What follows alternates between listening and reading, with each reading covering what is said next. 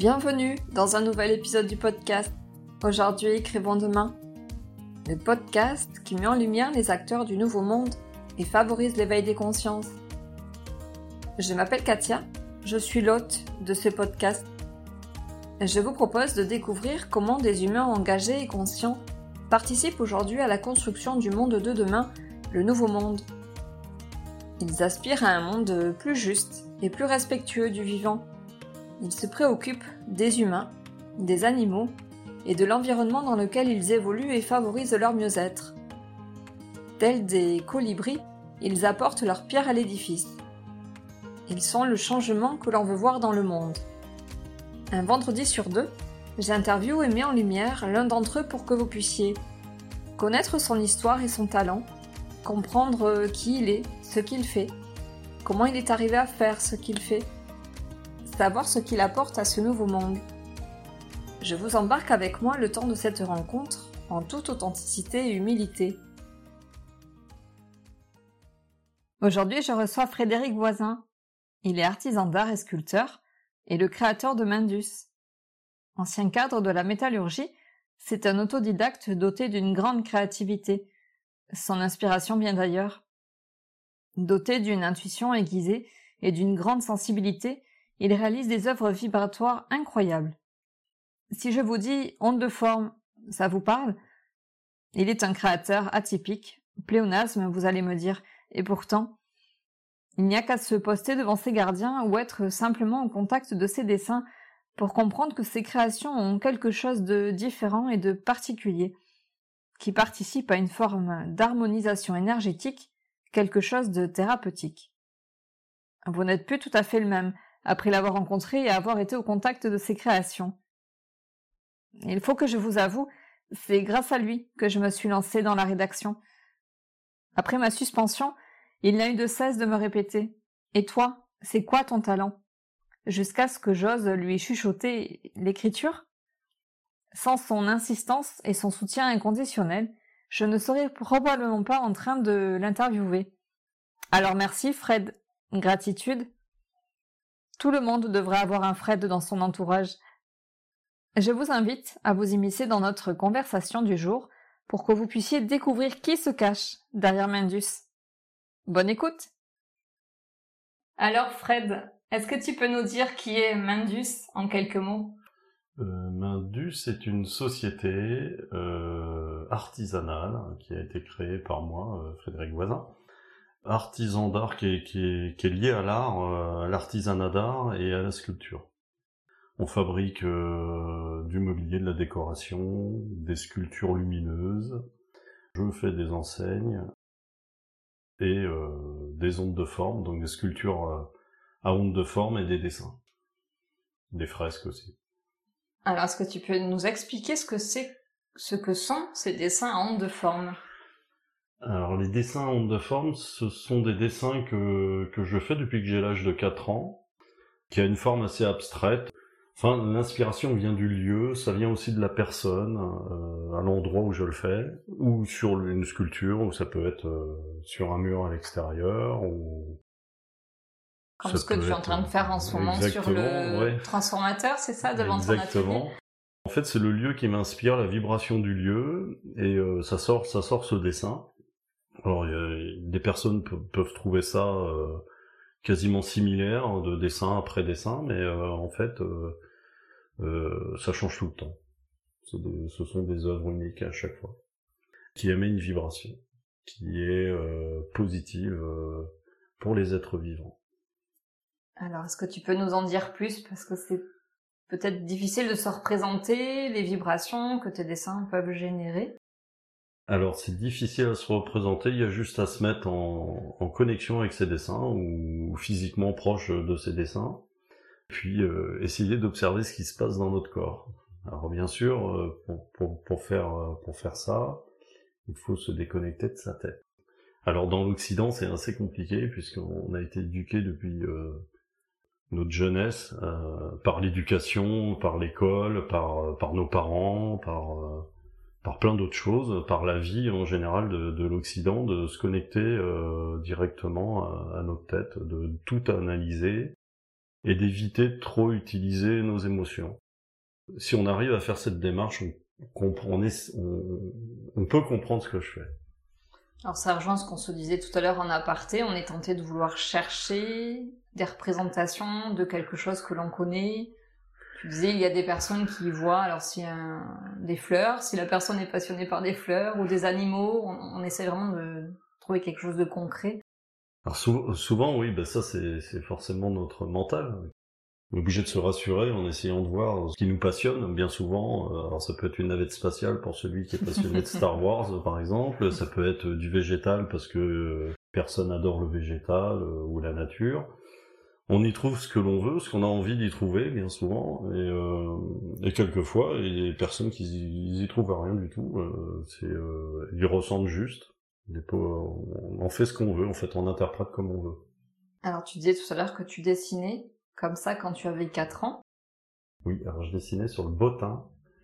Alors c'est souvent euh, quand je m'ennuyais, j'écrivais, je dessinais sur le bottin parce qu'à l'époque, je... peut-être que si, peut-être que vous avez connu ça, mais les téléphones avec les fils, on pouvait pas trop s'éloigner du, de l'embase du téléphone, mais en fait j'écrivais sur le bottin ce qui traînait. Euh, après j'ai fait ça plus grand euh, à l'école hein, quand je m'ennuyais, j'écoutais des choses qui qui m'inspiraient pas du tout. Et puis plus tard ça a été en réunion euh, quand j'étais salarié où j'écoutais mon patron et que je m'ennuyais aussi. Donc j'ai toujours fait ça en fait, sans trop le savoir.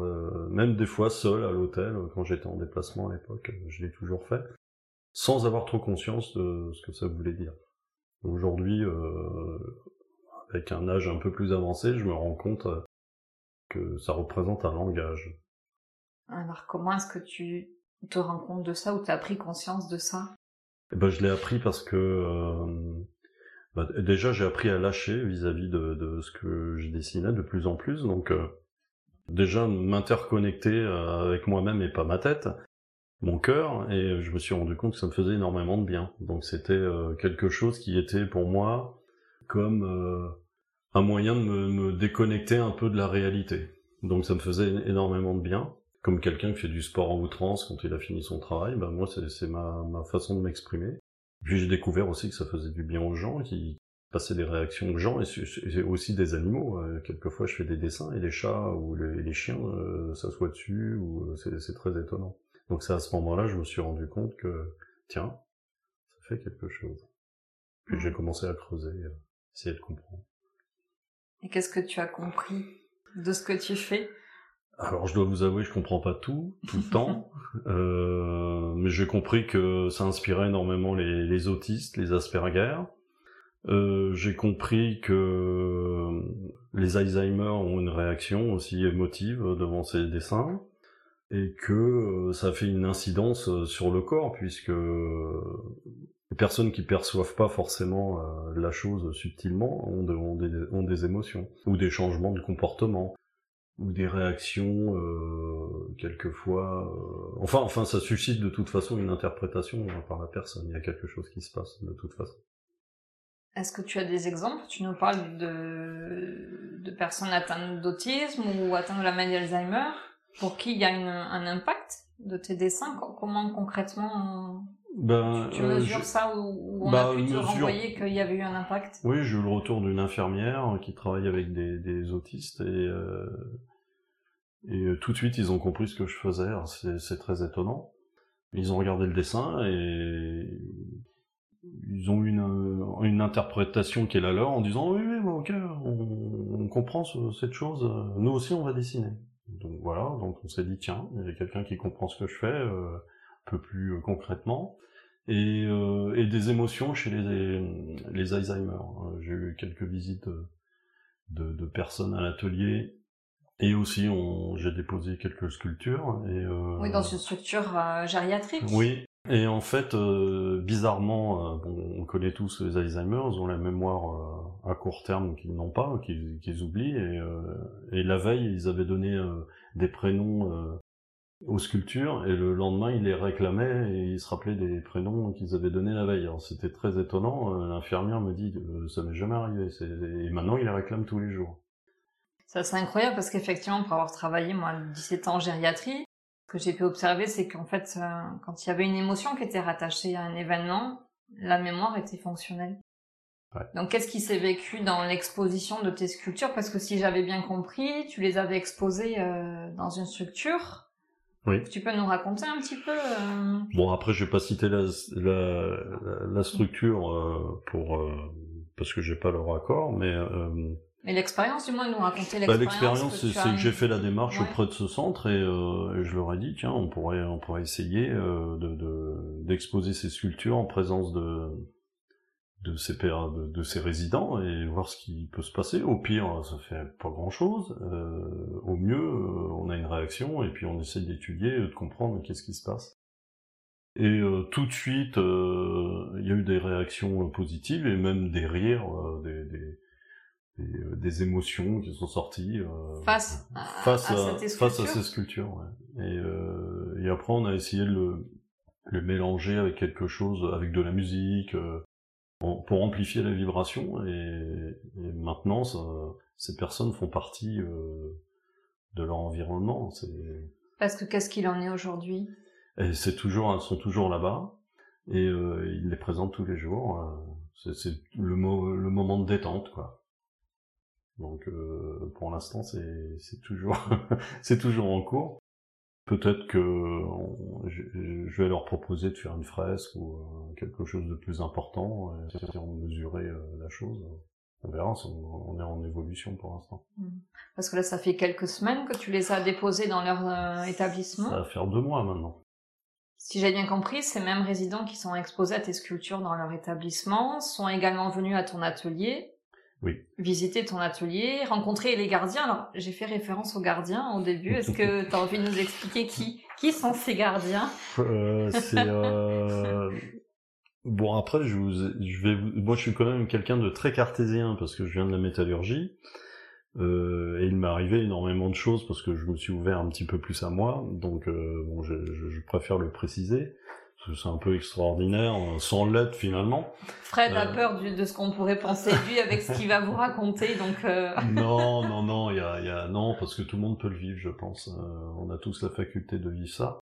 Du coup, les gardiens, c'est, j'ai réalisé en fait, j'ai été voir Jean-Jacques Charbonnier, si les gens le connaissent, qui fait des TCH, des transcommunications hypnotiques et euh, on va un petit peu fouiller. Je vous fais un résumé dans, le subconscient. Alors j'en avais fait une il y a maintenant un peu plus d'un an à La Rochelle. Et c'est mon épouse euh, qui est adepte, euh, qui est thérapeute, qui adore les expériences pour aller creuser plus, plus en profondeur à l'intérieur de soi, qui me dit tiens, je vais t'emmener faire une expérience. Et en fait, à l'entrée de l'hôtel où on faisait cette expérience, je ne savais toujours pas ce qu'on allait faire par expérience, euh, moi j'aime bien euh, expérimenter euh, avant de juger. Donc et je fais la même chose, j'essaye de faire la même chose avec les gens aussi, les personnes. Et donc du coup, euh, on rentre dans la pièce. Euh, je lui dis c'est quoi On fait une grosse sieste euh, Non non, c'est un, truc, genre un truc méditatif, tu vas voir. Alors raconte-nous parce que moi je connais les, ce que c'est, comment se passent les TCH, mais pour ceux qui nous écoutent et qui ne savent pas, juste le dispositif quand tu penses aux siestes. On est on est, c'est des, oui, il y a, y, a, y a, on est une quarantaine de personnes avec des, des il y a des fauteuils en place avec des écouteurs. Euh, je sais pas, des espèces de transat en fait. Euh, après il baisse la lumière, il nous explique ce que ça fait sur le cerveau. Euh, bon, je vous fais un, un, gros résumé, mais on va, en fait, c'est comme si on faisait une, on est un peu dans l'état avant de s'endormir. C'est mmh, quand dans un état hypnotique. Voilà, au moment de s'endormir, on sent mmh. qu'on est en train de s'endormir, on est un peu euh, dans, dans, une espèce de d'ambiance vaporeuse là, et en fait, on, on est tout le temps dans cette cette ambiance là où on peut retourner quand même dans la conscience et se laisser aller euh, un peu dans l'état où on s'endort, c'est le début du rêve, mais on n'y est pas trop en fait, c'est un peu cet état-là. Alors ce qui est très étonnant, c'est que rapidement on est incapable de bouger. On peut même pas lever euh, une main, hein. c'est, on est vraiment parti. Euh... Oui, on est dans un état modifié de conscience, donc c'est le docteur Charbonnier qui nous accompagne. Euh, donc lui, il, est, il est, réanimateur, euh, donc donc c'est, un docteur, donc lui il a expérimenté énormément de, de témoignages suite bah, au réveil des gens euh, suite à, l'endormissement pendant les opérations et autres. Et du coup, euh, il s'amuse, enfin je sais pas, c'est pas de l'amusement, mais euh, il a endormi je sais plus combien de milliers de personnes. Bah il a écrit, j'ai envoyé 10 000 personnes dans l'au-delà. Ouais, c'est ça. et donc, et bah suite à ça, en fait, il, il c'est très bien fait, il vous met en condition pour pour vivre bah, au mieux euh, la séance. Alors euh, au plus mal, vous endormez, vous faites une grosse ronflade pour embêter votre voisin, et, du coup, euh, bah tant pis pour vous. Puis au pire, bah vous partez pas et puis vous êtes réveillé. Et puis ça m'a fait un peu ça au début parce que il utilisait des voix un peu modifiées pour l'endormissement. Je suis parti dans un fou rire.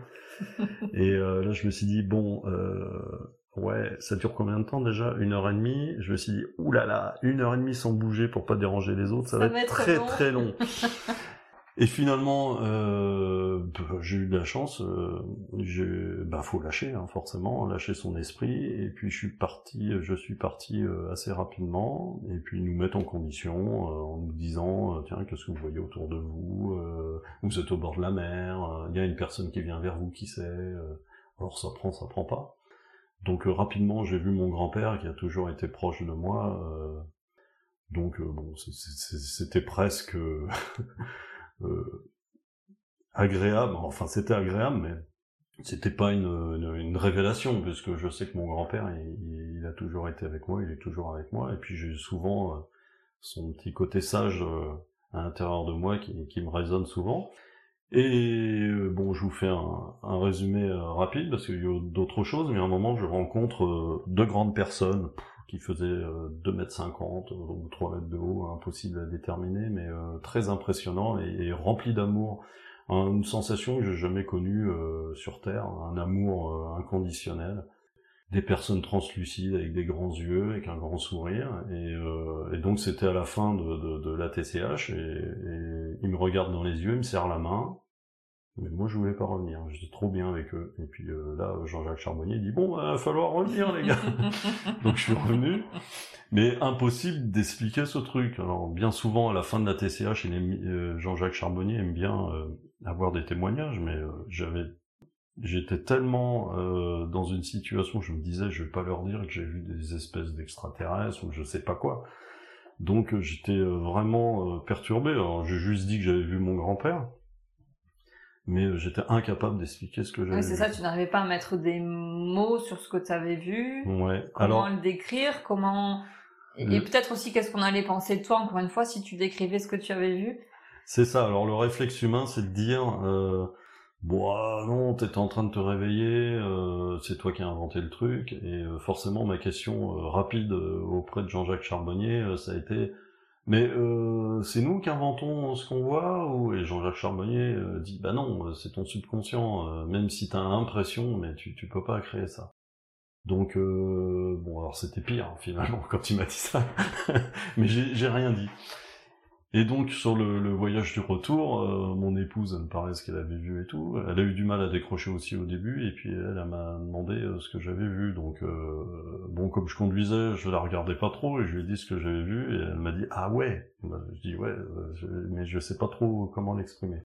Et puis bon, bah les, les semaines, les mois sont passés, et j'en ai parlé à mes enfants. mes enfants m'ont toujours vu dessiner, ils connaissent mes dessins depuis pas mal de temps. Et euh, mon fils me dit, toi papa qui est sculpteur, euh, ce que t'as vu, tu pourrais le faire en sculpture comme tu maîtrises super bien la découpe, le métal, euh, tu fais ça par instinct, et puis tu pourrais mettre tes dessins dessus, ça serait marrant. Ah, je dis, tiens, c'est une super idée. Et donc, courant du mois de juillet, mois d'août, je fabrique ces gardiens.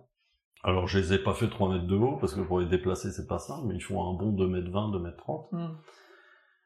Et j'ai fait un masculin féminin, on s'en rend pas bien compte, mais ils sont vraiment euh, incarnés féminin euh, masculin. J'ai dessiné, et au moment de les faire, c'était quasiment insupportable. Je sentais une, énergie euh, dans la pièce où je le faisais. J'étais obligé de le faire par plusieurs reprises. C'était trop fort. Oui, ça pouvait incommoder, nous faisait, enfin, pour l'avoir effectivement, t'avoir vu à l'œuvre dans les différentes étapes, ressentir une espèce d'oppression, de, sentir une énergie qui se dégageait euh, assez incompréhensible. Ouais, c'est Mm. incompréhensible. On- les gens venaient, ils étaient, ils étaient en transpiraient, euh, ils étaient insupportables. Et, euh, moi, j'avais très mal à la tête. euh, je, je, je comprenais pas trop ce qui se passait. Ça a laissé euh, personne indifférent. C'était très étrange. Et euh, quand je les ai terminés, il- il- j'ai eu comme une intuition qu'il fallait faire une- un triangle euh, entre les deux, comme euh, un réseau, je sais pas trop ce que c'était, et il me demandait de le faire à une, à une date, euh, enfin mon intuition me disait de le faire à une date en particulier, c'était courant du mois d'août.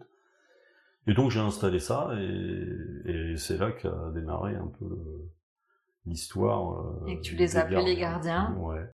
Alors euh, pendant l'été, je lisais un livre euh, qui, s'appelle Les Gardiens de, de Horace Cannon, euh, qui explique euh, la rencontre un peu euh, en fait d'une dame médium euh, de, de, de personnes qui, qui, qui viennent d'ailleurs. Du coup, je les ai appelés les Gardiens, donc ça m'a beaucoup inspiré. Ce qui est très étonnant, c'est que j'ai refait une TCH, je les ai vus et ils m'ont offert un, grimoire. Et quand j'ai ouvert le grimoire, quand j'étais endormi, euh, c'était exactement mes dessins qui étaient à l'intérieur. Et donc c'est là que je me suis dit, bon, il y a vraiment quelque chose, ça tourne autour de moi, il y a quelque chose que je ne comprends pas encore, mais peut-être que c'est un langage ou ça veut dire euh, sûrement quelque chose. Donc la boucle était bouclée, j'ai commencé à en parler cette fois-ci à Jean-Jacques Charbonnier, et Jean-Jacques Charbonnier me dit, mais oui, c'est évident, on a, a que des messages de on peut pas trop déterminer, mais de personnes qui viennent d'ailleurs, on en a euh, toutes les semaines, tous les mois, euh, sauf que vous, c'est quand même assez précis et, euh, Et très- récurrent. et récurrent et très intéressant.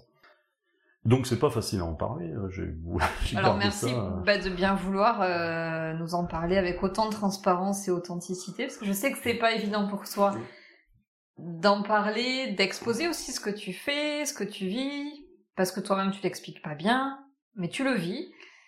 Ouais. Et petit ça. à petit, tu prends quand même place dans l'espace public, parce que quand on arrive devant ton atelier, enfin, tu arrives à t'affranchir de tes peurs et aussi à exposer ce que tu fais, parce que devant ton atelier, il y a un transformateur que tu es en train de transformer en œuvre artistique, vibratoire. Eh ben en fait j'expérimente. Du coup euh, comme je suis un peu en découverte euh, comme, les gens euh, enfin les personnes qui viennent me rendre visite euh, sont un peu étonnées par ce par ce graphisme et ce qu'ils ressentent donc au bout d'un moment j'expérimente. Je dis bah on va expérimenter la chose. J'ai réalisé des petites étiquettes avec ces dessins avec le monde végétal voir s'il y a une réaction sur le végétal. Là, bon, bah, c'est le, le compteur électrique. On a mesuré avec une, c'est un compteur euh, de champ électromagnétique. On, fait un avant, un après pour voir s'il y a une incidence. euh, puis on a commencé à en mettre un peu partout. euh, et à chaque fois, bah, forcément, j'ai des témoignages et je vois que qu'il se passe quelque chose. Alors après, j'ai pas. je, je commence à avoir quand même des explications de ce que je fais de plus en plus. Donc c'est un langage, ça c'est forcément un langage, mais c'est surtout l'énergie euh, qui est développée par ces dessins, c'est une énergie qui est liée quand même euh, à l'amour. Donc euh, c'est vraiment ce qui en ressort, donc c'est ce que perçoit l'humain en fait. C'est vraiment lié à l'amour, à ce qu'on ressent, euh, enfin ce que je ressens en les faisant euh, au plus profond de moi. Mais tu m'as dit encore tout à l'heure combien les gens te disent qu'ils sont bien devant ton dessin, même quand tu es encore en train de le faire. Et ils peuvent rester des heures à discuter avec toi, comme hypnotiser aussi. euh, Alors c'est K, le serpent, dans euh, le livre de la jungle, où il y, a- il y a quelque chose qui se passe en tout cas qui est... Oui, il y a, Qui est il y a- étonnant. bah ça, ça, ça- c'est pas vieux, c'était le week-end dernier euh, où euh, bah forcément c'est quand j'ai du temps, euh, je continue à le, le terminer parce que c'est une obsession, faut que je le termine. Mm. C'est, c'est quand je démarre, faut que je termine. Et les gens s'arrêtent en voiture, en vélo. euh, quelquefois ils restent une heure et demie, ils sont captivés. Euh, ou ils y trouvent des, des symboles euh, qui, qui leur appartiennent à eux, mais souvent ils sont captivés, ils disent Ouais, je pourrais vous regarder des heures euh, faire ça. Tant mieux, on passe un moment ensemble, alors ça, ça me ralentit un petit peu, hein, je ne cache pas le... Mais euh, Et quand on vient rencontre humaine. t'interviewer pour que tu nous racontes ce que tu fais, C'est une rencontre humaine, hein, c'est très intéressant, ça suscite de toute façon quelque chose. J'ai j'ai personne qui m'a dit ouais c'est vilain, c'est moche, mais pourquoi vous faites ça? J'ai jamais eu euh, cette réaction. Bon, Peut-être que les gens sont pudiques, ils osent pas me le dire, mais, euh, mais j'ai jamais eu de réaction négative. Ça suscite tout le temps quelque chose. ben, ça interroge. sur ce que tu fais, sur ce que c'est, pourquoi, comment, d'où ça vient Est-ce Ouais. que tu représentes quelque chose? Oui, c'est un peu de tout. Et peut-être que ça nous parle aussi au-delà de notre connaissance euh, terrestre, j'ai envie de dire. Enfin, est-ce qu'on est, ça nous connecte à quelque chose de bien plus grand, d'une autre dimension, si je peux le dire? Enfin, on sait pas Mais très bien. moi, je, oui, je pense que c'est quelque chose que l'on connaît en tant qu'être humain, mais euh, je pense qu'on n'a pas accès encore à toutes les informations. Et, euh, et moi le premier, hein, donc j'interprète euh, par mon art, hein, parce que ça reste de l'art, euh, à mon petit niveau, mais je pense que j'ai pas accès à 10% de l'information de, de ce que je suis en Mhm. train de faire, ou ce que je connecte, euh, Mhm. parce que comme j'étais tout petit, je le faisais déjà, donc euh, je dois connecter quelque chose euh, que je peux pas trop expliquer.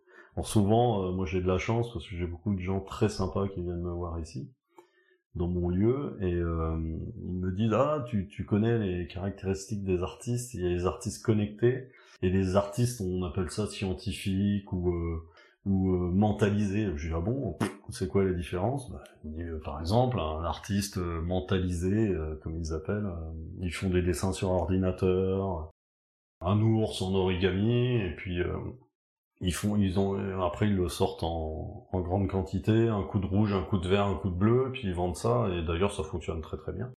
Et puis il y a les, les artistes connectés, comme Michel-Ange, euh, souvent il me le cite, euh, il est capable de faire euh, la chapelle Sixtine, et puis c'est fini, et puis il a créé la chose, il s'arrête, il passe à autre chose, et il, est incapable de faire de, de- des séries. Alors souvent ils me disent, mais toi t'es dans quelle catégorie? Je sais pas, vous allez me le dire. Et, souvent je suis dans la catégorie, alors je dis pas au niveau de Michel-Ange, mais plutôt connecté. Donc euh, quand je fais quelque chose, c'est que ça, ça m'appelle, je le fais. euh, Et aujourd'hui dans le mobilier, la déco ou, euh, ou dans mes sculptures, c'est comme ça. Je peux pas faire de série. C'est que l'envie est là, je crée et puis c'est ça sort comme ça. Oui, ce que tu fais, ce sont des œuvres uniques. Oui, ouais, ouais. Oui, tu ne peux pas reproduire ce que Bah, tu as déjà, jamais à l'identique. On peut, mais ça me saoule. Mm.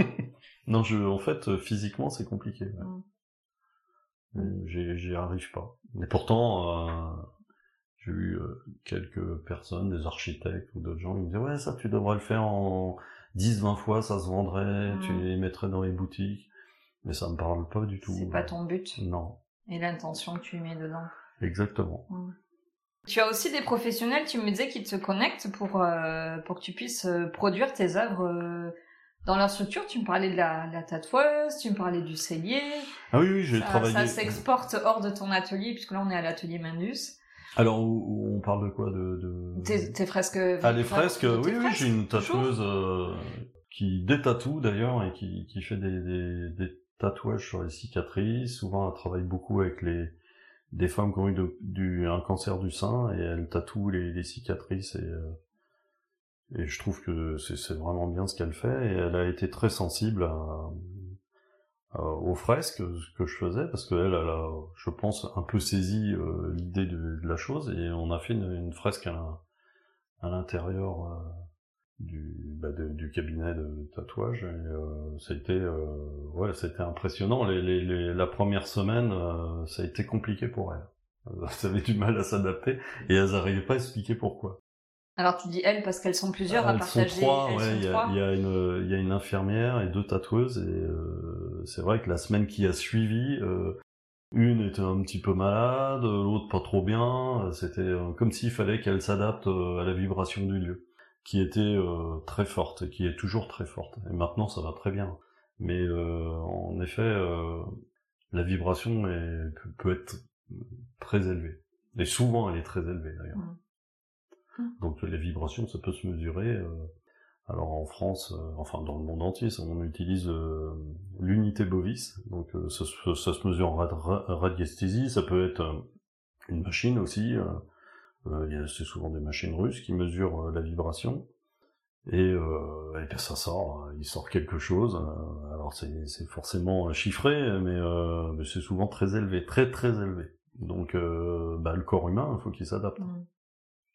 Et c'est souvent bénéfique. hein. On a découvert que le, plus la vibration d'un corps humain est élevée, euh, bizarrement, moins on tombe malade. Et la vibration, euh, pour la garder élevée, c'est souvent lié aux pensées positives. Donc la joie, l'amour, le bonheur, la bonne humeur. Donc on peut monter, enfin, en tant qu'être humain, tout seul notre vibration en, ayant des pensées positives. Donc c'est bien de le savoir parce que du coup on passe à côté de la maladie. Hein. Mmh. C'est aussi pour ça que tu as l'intention, que tu aimerais bien pouvoir intégrer les structures de soins, les établissements de santé, les établissements d'accueil médico-sociaux, afin de pouvoir aussi faire bénéficier à ceux qui sont accueillis de, bah, de tes fresques, qui ont une, voilà, une, on peut peut-être des grands mots, un pouvoir thérapeutique, en tout cas, il y a une action euh, possible sur leur humeur, leur comportement. Oui, alors moi, je, je vais pas dire que, voilà, je suis pas un, un super héros euh, qui arrive, qui fait un dessin et puis euh, ça y est, tout le monde va bien. Mm. Euh, non, il y a, y a, quand même plein de facteurs. C'est-à-dire que, alors il y a le premier facteur, c'est votre état de santé quand même et, les, et, votre âme, hein, parce que je parle pas du tout à la tête des, des, gens, enfin au côté mental parce qu'il y a toujours un frein. Moi, je mm. l'appelle Michel, le mien, euh, mon mental, parce que Michel, euh, il est jamais positif. Euh, je crois que vous lui avez donné le nom de Paul. ouais, moi c'est Michel. Alors Michel, j'ai envie de faire quelque chose, ou je sais pas dessiner sur un compteur électrique, et dire ouais, tu vas pas faire ça, te rends compte le temps que tu vas passer, ça sert à quoi? C'est jamais positif. Je vois qu'on fait quelque chose de nouveau ou qui sort un peu de de l'habitude, Michel a peur, donc j'écoute pas Michel, donc je dis à Michel, ok Michel, j'ai eu ton avis, ça m'intéresse très peu, est-ce que je peux avoir la vie de mon cœur ou mon envie à moi, mon instinct? Et mon instinct, est donc mon cœur, souvent quand il est très calme, qu'à l'intérieur de moi c'est très calme, je me dis bon, bah, je dois le faire. Si c'est un peu agité, je me dis tout le temps ah là il y a quelque chose à aller chercher, il y a une émotion derrière, il va falloir que je, je comprenne. C'est comme ça que je procède en fait. Et en revenant à la question donc euh, aux endroits, si votre âme n'est pas en phase avec ça, et qu'elle ne veut pas aller mieux, donc vous vibrez très bas, ben ça on peut rien y faire. Mm. Vous avez une fresque ou pas fresque. Mm. Et il y a aussi la combinaison de, de la vibration du lieu. Alors souvent, euh, j'ai découvert que euh, les lieux où il y a des soins, où il y a des, des, personnes qui partent, où euh, l'énergie est très très basse. Et je suis très admiratif d'ailleurs du corps soignant parce que ils supportent des choses euh, et ils vivent dans une vibration très basse tous les jours. D'ailleurs, c'est ce qui les rend malades bien souvent. Ce sont pas souvent les patients, hein, c'est la vibration du lieu. Et c'est pour ça que je me dis, ah, ben, si je peux avoir une petite contribution, déjà rien que pour elle, qui, qui, qui travaille tous les jours euh, avec les patients, et, et, après, si ça peut travailler sur les patients, c'est très bien, mais faut savoir que quand on veut pas s'en sortir, euh, qu'on accepte la maladie en disant bah voilà, moi je suis malade, je la combats, d'ailleurs faut plutôt l'accepter que la combattre. On peut pas rien y faire, vibration ou pas vibration. Moi je pense que il est bien d'adapter un travail aussi sur le lieu, en, géobiologie ou en, en thérapie, euh, pour essayer de, monter le lieu aussi, parce que souvent à l'origine, je, remarque que la vibration du lieu est, vraiment mmh. très bas. Alors bien sûr, une fresque dans un lieu comme ça, oui, ça, aide énormément les, êtres vivants, ça leur ferait du bien, et aux résidents. Mais on pourrait cumuler euh, plusieurs techniques, et euh, c'est clair qu'il y aura des résultats exceptionnels. En tout cas, c'est un premier pas que tu fais quand tu parles de ton expérience dans cette structure qui accueille depuis plusieurs semaines tes œuvres, et, pour qui peut-être tu, tu vas pouvoir faire une fresque. Oui. Il y a quelque chose en tout cas qui est en train de se passer, je veux dire, il y a une ouverture qui s'est créée, peut-être ça prendra du temps, à mon niveau, j'essaie. C'est un peu l'établissement pilote. on va essayer, on va essayer. Euh, je dois avouer que quand même les gens sont pas prêts à ça encore. Alors euh, moi je le je le mélange avec la sculpture. Ça m'arrive souvent que les gens achètent une sculpture chez moi ou une petite sculpture et sous le socle je je, je dessine. Et euh, ils n'ont pas forcément la conscience de ça, mais ils l'emmènent avec eux. Mm. Donc il y a, une part d'amour avec eux, il y a une part de vibration positive hein, qui part avec eux. Et tout ce que je fais, en fait, c'est pour ça euh, qu'aujourd'hui ça a un sens, parce que si je le faisais sans ce, sens-là, pour moi ça, ça serait pas, euh, alors, je sais pas si on peut dire ce mot, mais vivable hein, dans le temps, euh, mm. parce que euh, si j'y mets pas mon amour, c'est pour ça que je crée que des pièces uniques, bah pour moi ça n'a pas de sens. Oui, tu y mets une réelle intention que ce soit ton, les dessins que tu produis, les sculptures, tu réalises, il y a toujours une intention sur chacune. Exactement, mais c'est surtout, alors, voilà, voilà, ce qu'il faut comprendre, c'est que c'est naturel chez moi. C'est que j'ai un attrait euh, à l'amour et à la bienveillance de l'humain qui, qui, est naturel euh, chez moi. Donc je le fais quand, quand, quand je dessine, je fais une fresque ou je fais une sculpture ou même un mobilier, une lampe. Il y a toujours ce, ce côté euh, naturel chez moi où je me dis tiens ça fera quelque chose de bien ou j'imagine tout le temps quand je crée quelque chose je me dis tout le temps est-ce que euh, cette table-là ou cette sculpture, tu pourrais l'avoir chez toi? Mm. Et si elle euh, répond pas à cette question en disant bah non, hein, je la mettrai pas chez moi, eh ben je la détruis ou je crée autre chose. Est-ce qu'on peut dire que c'est la raison d'être aujourd'hui de Mandus? Oui, sinon ça n'a pas de sens pour moi. Mm. C'est pour ça, ça rejoint ce que tu disais tout à l'heure quand les architectes te disent ah mais tu pourrais produire en grande quantité telle ou telle euh, sculpture ou mobilier ça marcherait. Enfin, ça, ça n'a pas de sens pour toi. Bah non. on le voit aujourd'hui, de toute façon.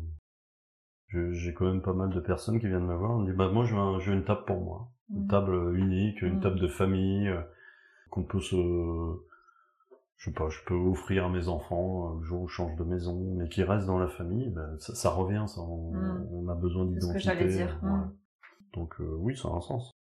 Et puis, euh, et puis surtout, le, sens, c'est que j'essaye de travailler avec euh, le plus possible avec les matériaux euh, le plus proche de mon atelier. Donc, euh, Alors justement, avec quoi est-ce que tu travailles Comment tu, tu récupères les matériaux? Est-ce que parce que tu as aussi, comment dire, une, une éthique par rapport à ça C'est de la récupération eh ben, Non euh, Si, si, mais le, on va essayer de prendre le... bah, souvent c'est du, du, métal recyclé, donc on essaye de récupérer le plus possible de, de, matériaux qui coûtent de plus en plus cher et qui viennent de plus en plus loin, parce qu'on ne produit plus grand-chose euh, mm. malheureusement euh, en France.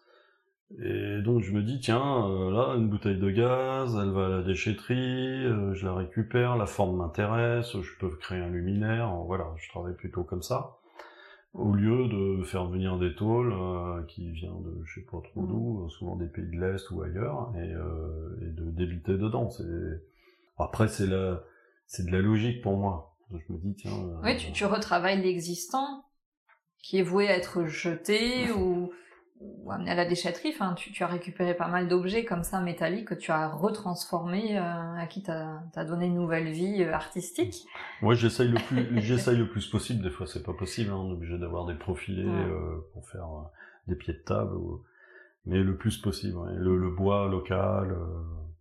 ouais, ouais, j'essaye de travailler le, le, plus possible comme ça. Mmh. Ouais. C'est mieux, ça a un sens. Ouais.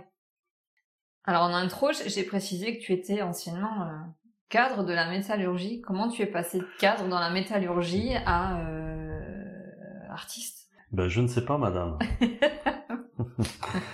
je sais pas. Où était le point de euh, bascule J'en sais rien. Ben, c'est la santé. J'étais, euh, j'ai démarré au plus bas de l'échelle dans une très grosse entreprise allemande qui fabriquait des machines pour la construction.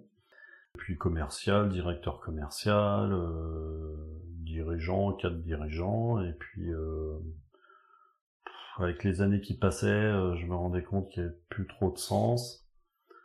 Euh, bah, numéro parmi les numéros, enfin il y a pas mal de gens qui connaissent ça. Et puis après on a été racheté par parce que ça allait pas très bien en Europe par des, des entreprises chinoises qui essayaient d'investir en Europe parce que la monnaie est plus stable qu'en Chine, donc forcément c'est plus intéressant pour eux, mais par contre humain, c'est, ça les intéressait pas trop. Euh. Donc du coup, euh, bah voilà, restructuration, euh, essayer de licencier ou se débarrasser des collègues avec qui on a travaillé depuis 20 ans, donc moi c'était pas possible. Et donc j'ai fait euh, soi-disant, parce qu'on ne sait toujours pas, euh, plusieurs infarctus à l'hôpital. Plusieurs infarcts Ouais, ouais, j'en ai fait. Ah, j'avais pas notion que tu en avais fait plusieurs. J'en avais fait trois ou quatre, euh, et euh, ils savaient pas trop, ils pensaient que j'avais fait myocardite. Euh... Enfin, en tout cas, euh, j'avais quand même. Euh, donc, mon épouse a vécu ça dans l'ascenseur avec le, le cardio, euh, qui lui disait ouais, Vous savez, votre mari, on sait pas trop ce qu'il a dans une heure ou deux. Puis bon, ils m'ont gardé une semaine et j'étais toujours là. Alors par contre, il s'est passé des trucs très étranges euh, parce qu'ils essayaient de me faire des examens, mais ça fonctionnait pas. c'était très étrange. Euh, le L'IRM qui tombe en panne, la radio c'était pas possible, ça fonctionnait pas. L'électrocardiogramme, euh, j'avais des tracés très étranges. Et donc la seule chose c'était le, la prise de sang et c'est comme ça qu'ils ont vu que j'avais mon cœur qui, qui souffrait pendant la semaine qu'ils m'ont gardé, l'électrocardiogramme de l'étage, enfin tous les postes de télé de l'étage euh, de la cardio, euh, bah, en panne. Ils ont rien compris. Euh. Et au bout d'une semaine, ils m'ont dit bon, ben on sait pas trop ça serait bien que vous partiez quand même.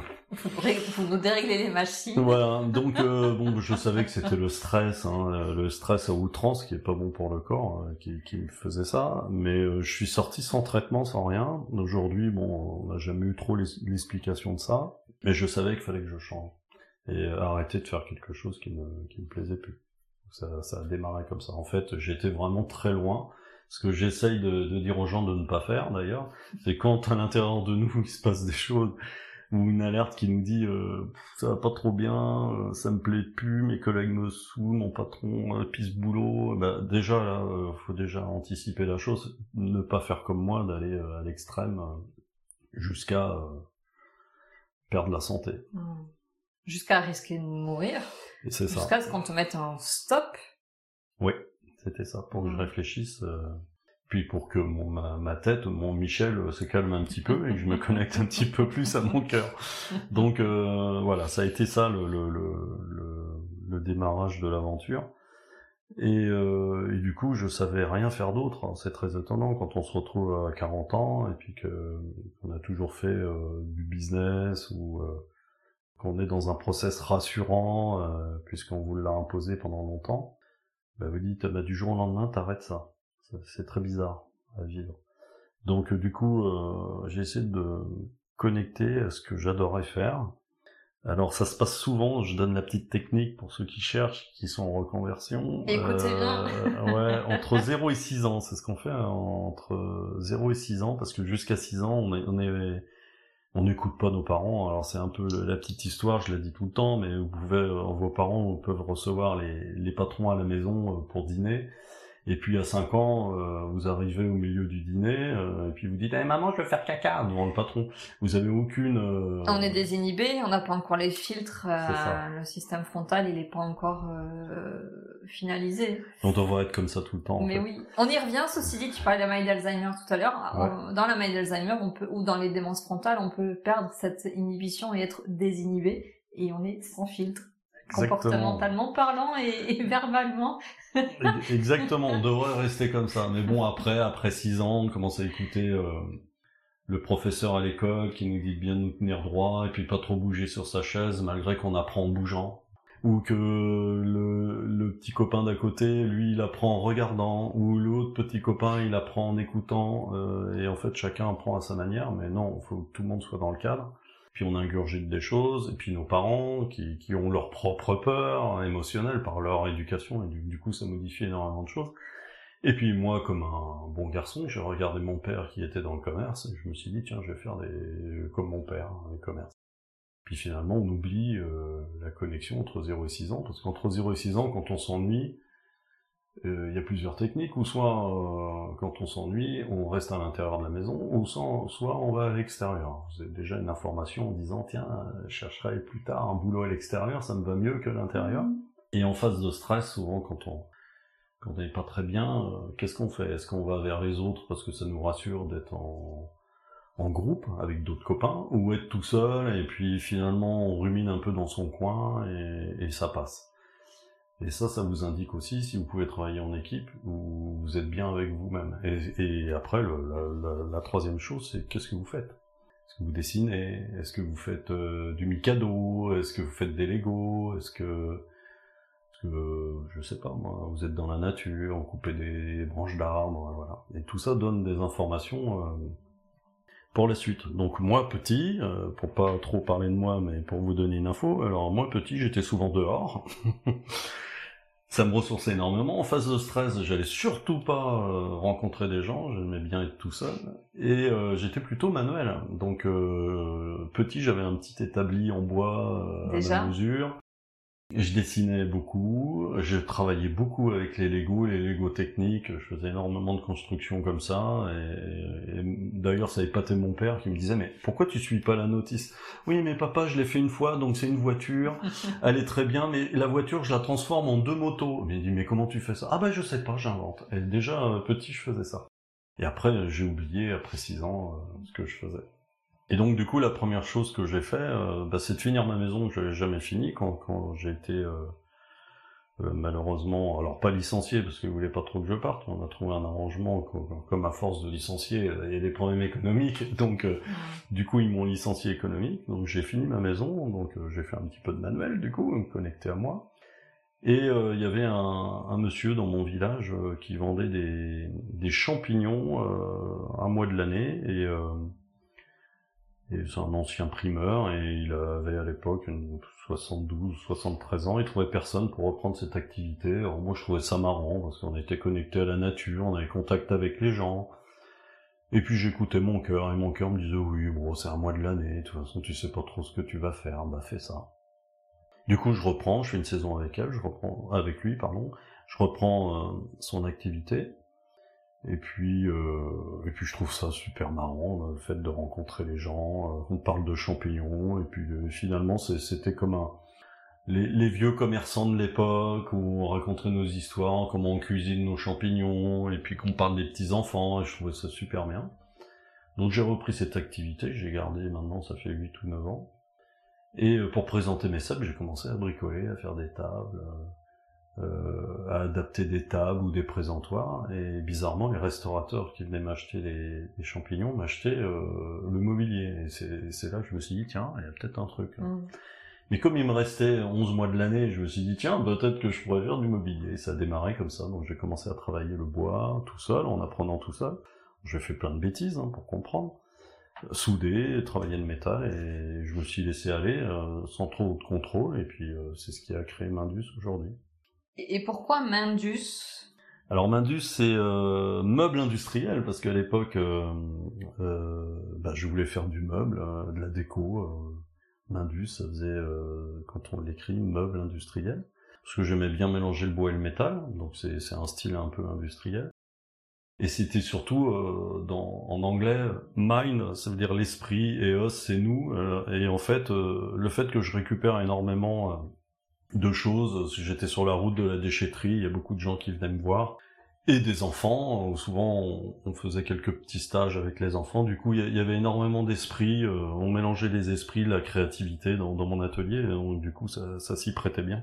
Et d'ailleurs, si vous voyez un peu mon logo euh, pour aller au bout de Mindus, c'est un électrocardiogramme, c'est très marrant. en fait, euh, c'était le comptable qui dit bon, ça serait bien que vous fassiez un graphisme. je l'ai fait sur le bord d'une table. Et c'est ma fille, euh, quelques années après, elle me dit, mais t'as vu que t'as écrit comme un électrocardiogramme. Alors, je sais pas, c'est le fait de les voir tous les jours. Hein. C'est peut-être ça qui m'a influencé. Hmm. Oui, il y a une double lecture dans le nom de ton entreprise. Ouais. Et puis il y a une symbolique aussi très forte. Euh, inconsciemment, tu as, oui, d'avoir euh, mis dans ton logo, enfin cet électro qui a été pour le déclencheur aussi de ce que tu ouais, c'est ça, c'est comme une euh. deuxième vie, c'est comme si l'électro, euh, et voilà, c'est, ah, tiens, ça y est, il revit, le cœur redémarre. ça a démarré comme ça. C'est ma deuxième vie, pour ça je suis en deuxième vie, c'est pour ça que j'ose, euh, sans le jugement, en évitant le jugement des autres, parce que c'est anti-productif, mais de me dire, bah tiens, je fais ci, je fais ça, j'expérimente, mais finalement en lâchant, il se passe énormément de choses. Mm. Donc, euh, je vous conseille de tous lâcher. Quelles sont les valeurs qui t'animent euh, aujourd'hui dans ce que tu fais, dans ce que tu produis, dans ce que tu crées et qui sont l'essence de, de, Mindus?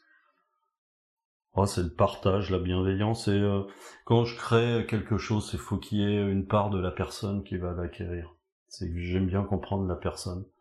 Donc souvent, on, on prend le temps, on discute, on prend un café, euh, dites-moi euh, quel est votre déco chez vous, et puis ça amène à des discussions un peu plus profondes sur l'humain. Mm.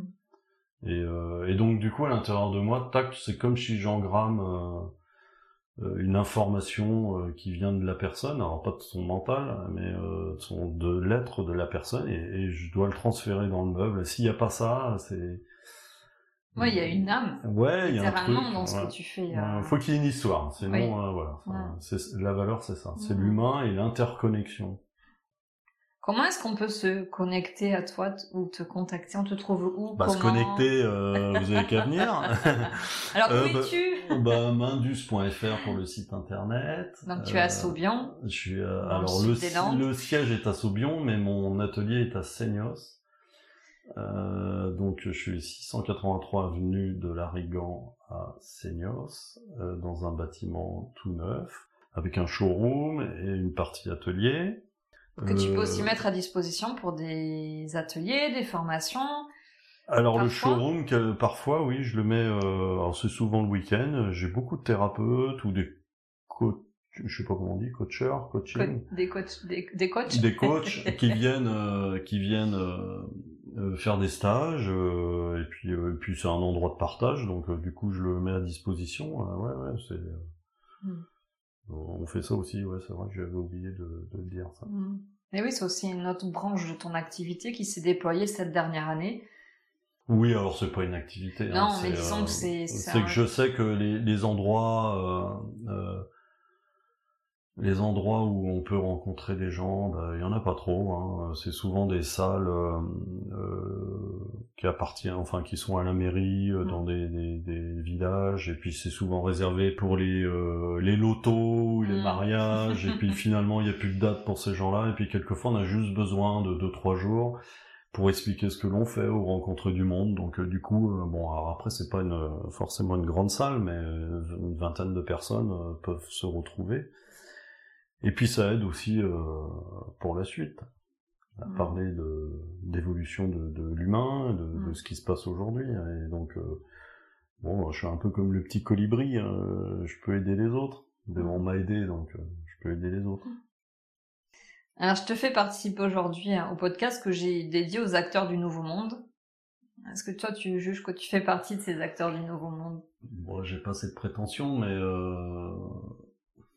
Parce que c'est quoi pour toi le Nouveau Monde si tu... Ah, Enfin, le nouveau monde, euh, c'est tu vas exactement. laisser trouver un nom, alors j'ai appelé ça comme ça, mais... Bah oui, c'est un... oui, il y a un nouveau monde de toute façon qui se crée. De toute façon, euh, pas mal de gens veulent pas le voir, mais euh, c'est une évidence. De toute façon, c'est assez facile. Euh, on regarde le résultat de l'ancien monde où on en est aujourd'hui. Il n'y a plus grand chose qui fonctionne. Ouais. Euh, et surtout euh, le non-respect des enfants, euh, c'est dingue de, de être au... enfin enfin je suis assez euh, perturbé euh, de voir euh, comment on a mis l'humain de côté. Mm. Euh, donc je souhaite le nouveau monde, c'est c'est sûr. Alors peut-être que je suis un acteur parce que moi je suis très connecté à l'humain et puis euh, j'aime bien euh, être interconnecté euh, avec eux et je pense que demain ça sera ça.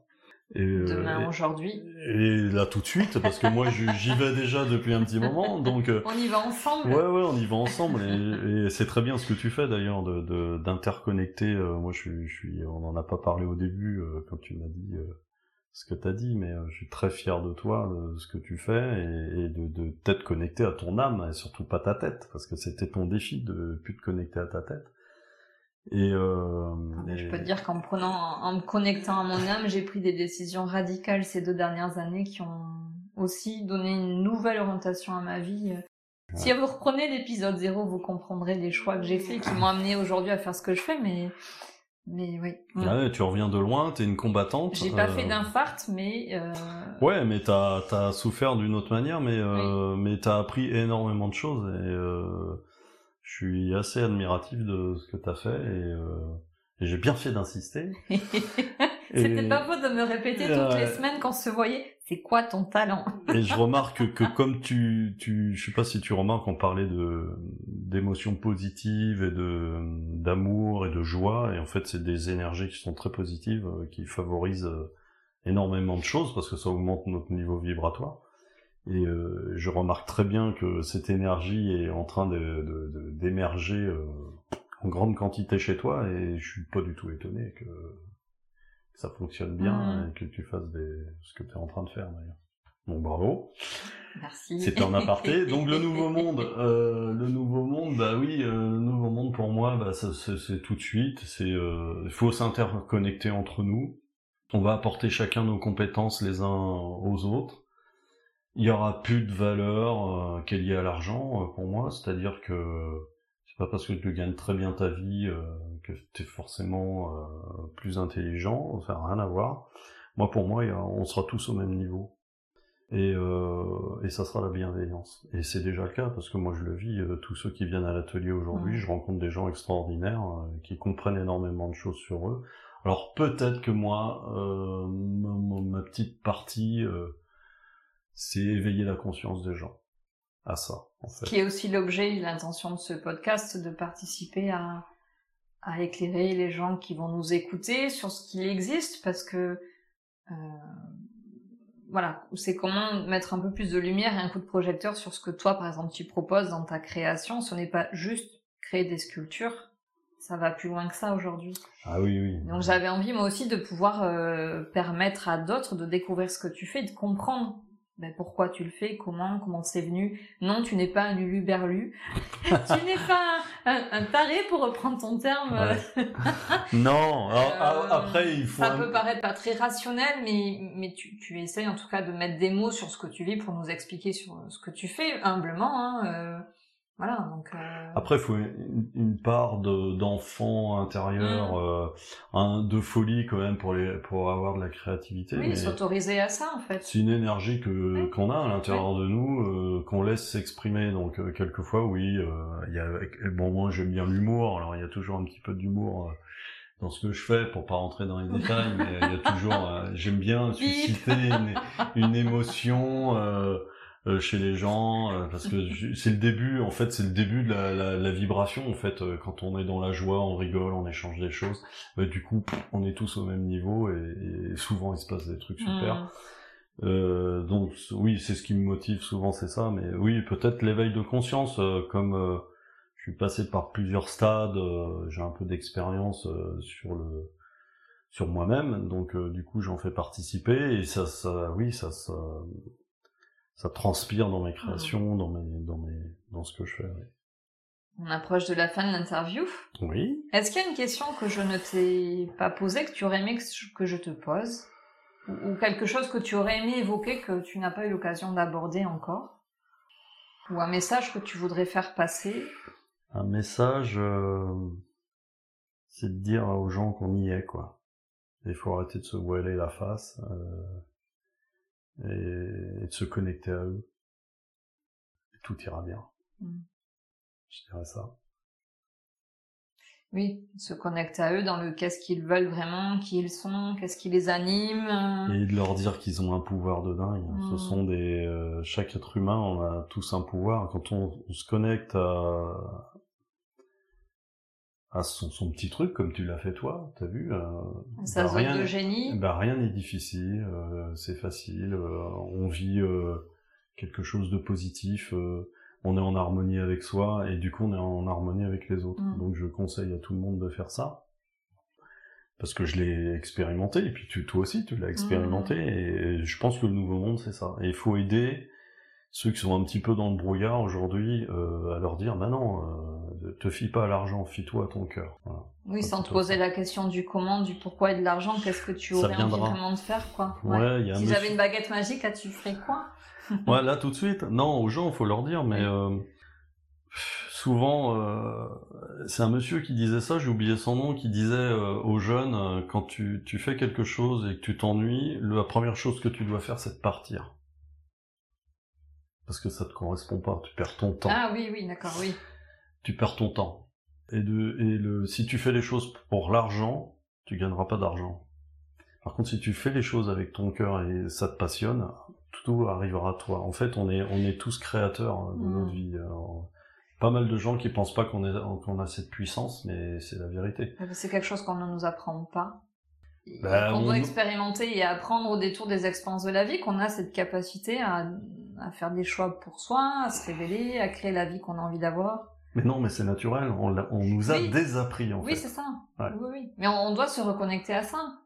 Oui. Mais on nous a désappris ça. C'est-à-dire que sa naturellement, responsabilité à l'extérieur. Mais... exactement, Ouais, naturellement, euh, on sait très bien ce qui est bon pour nous. hein. ouais, ouais. Souvent, euh, j'entends tout le temps des personnes qui font des thérapies qui disent bah ouais, mais j'ai rien appris de nouveau, je le savais déjà. Bah oui, mais pourquoi tu le fais pas? C'est juste démarrer la, la chose et aller dans, dans son sens à soi. Et Mm. quelquefois, c'est c'est pas très logique. On, on nous dit bah, de changer d'endroit ou l'endroit où on vit. Peut-être que quelquefois, donc on appelle ça la crise de la quarantaine. Maintenant, Mm. peut-être qu'on a un peu d'expérience, on a expérimenté pas mal de choses, et à 40 ans, on se dit, tiens, qu'est-ce qui est bon pour moi? Je vais Mm. arrêter de muser, de me faire du mal. Mm. À partir du moment qu'on se fait du mal, il faut arrêter. Donc, quoi que ce soit. C'est ça la clé, en fait. Comme Être ça, à l'écoute de soi, ouais. Vous aurez une vie meilleure de toute façon. Ok. On va terminer sur mon petit jeu que j'aime bien proposer Ah. à la fin de l'interview. Ouais. Le portrait chinois, j'imagine que tu y as déjà. euh, Si j'étais... Ah, alors vas-y, Je oui. te vois froncer les sourcils. Non, non, mais j'aime bien ouais, ce truc-là. Alors si tu étais un plat, Ah, moi j'aime bien les pâtes, hein. Euh, parce qu'on peut, on peut changer tout le temps la recette. On peut mettre euh, un coup du fromage, un coup des légumes, euh, du foie gras. J'ai- j'ai- puis j'adore les pâtes, hein, donc euh, ouais, j'aime bien les pâtes. ça tombe bien, tu partages ton atelier avec un... comment dire un... Il est, il est pas cuisinier, un traiteur? Non, il est grossiste en, en, euh, en nourriture italienne, qui fait, il importe de la nourriture italienne, c'est vrai. Euh, bon, après je l'aide parce qu'il a lancé sa société, on se connaît de, de notre vie d'avant. Alors c'est très marrant, c'est un, je lui, je l'aide à se lancer aujourd'hui, que son entreprise euh, euh, se lance là-dedans. Donc ça fait un an et demi qu'il est là, mais bon, il va partir un jour. hein. Il va falloir qu'il vole de ses propres ailes. Mais c'est c'est marrant parce que on, on a travaillé quasiment 25 ans ensemble hein, et, euh, et lui il a, il a changé de direction. Alors moi beaucoup plus tôt que lui. Puis finalement il était un petit peu perdu, il s'est lancé euh, là-dedans et puis euh, on se retrouve ici parce qu'on habitait même pas ici. Hein, Ouais, donc, euh, euh, un peu par hasard, il m'a- retrouvé. Alors celui qui m'a retrouvé, il m'a dit tu peux pas me filer un coup de main? Mais Je suis ici. Mais il va falloir qu'à un moment qu'il- je l'aide pour démarrer, mais il va falloir qu'il, Mm. qu'il s'envole. Mais il fait des pattes, ouais. Si tu étais un livre, Eh ben j'en ai parlé tout à l'heure. C'est les Gardiens de Dolores Cannon, et qui a été euh, une compréhension. Bon, il n'y a pas que celui-là, il y en a plein d'autres. c'est celui euh, qui te vient spontanément. Bah parce que c'était dans le timing, euh, c'est tombé pile poil avec ce qui m'arrivait euh, avec la TCH, avec tout ça. Donc oui. Synchronicité de Ouais, vie. puis elle en parle super bien. hein, Donc oui. Ok. Si tu étais un, un dicton ou une devise ou un proverbe, ou- Écoutez votre cœur. C'est la seule raison. Pourquoi on vit sur Terre. Pour plein de choses. C'est la seule raison. Le cœur qui vous fait faire n'importe quoi. Alors, n'importe quoi, mais pour le bien. Euh, vous avez rencontré, vous habitez euh, Dax, vous avez rencontré euh, une amoureuse pendant l'été qui habite Strasbourg. Elle vous manque de trop, vous êtes capable de prendre la voiture et d'aller en Alsace la voir. Il n'y a aucune autre raison pour faire ça. Hmm. Il n'y a pas le boulot, le boulot du non, on s'en fout, on va attendre la semaine d'après. Il n'y a, pas d'autre raison. Donc l'amour. Si tu étais un film, Ah, j'aime bien Into, Into the Wild. ah oui. Qu'est-ce que t'as bien aimé dans ce film? Ah, c'est la conscience en fait. Euh, L'inconscience et, euh, et l'évitement. En fait, c'est vraiment une représentation d'un jeune qui se dit que le système euh, ne lui convient plus. C'est un peu ce qu'on vit. Il y a beaucoup de jeunes qui vivent ça aujourd'hui. Mais il réfute en fait euh, ce qu'on lui donne au niveau des émotions. Il, est- il, est- il incarne, il garde toutes ses émotions et en fait il, il règle pas euh, la détresse qu'il a à l'intérieur de lui. Un peu, c'est un peu la confrontation de Mhm. ça. Et moi j'adore les histoires vraies. Comme c'est une histoire vraie, euh, j'adore ça. Mhm. Et il y a un autre film qui vient de sortir, The, The Sound of Freedom, que j'ai lu en anglais. Euh, je conseille tout le monde d'aller le voir. très intéressant. Alors juste pour recontextualiser, là on est le 17 juillet, Oui, voilà, 2023. 2023. Et si tu étais un super-héros, Bah, je vois pas lequel, euh, parce que pour moi, on est tous des super-héros. alors c'est incroyable parce que tu es le septième que j'interviewe Ah ouais? Et vous avez pratiquement ou même tous eu la même réponse. Alors, si j'étais un super-héros pour euh, aller à l'encontre de... ça serait... Mais je le connais pas. C'est un super-héros qu'on ne voit pas, euh, et qui facilite la vie des gens et qui les aide à ouvrir leur conscience. Mais on ne le voit pas. Voilà. Pour moi, ça serait, je sais pas comment il s'appelle, ce super-héros.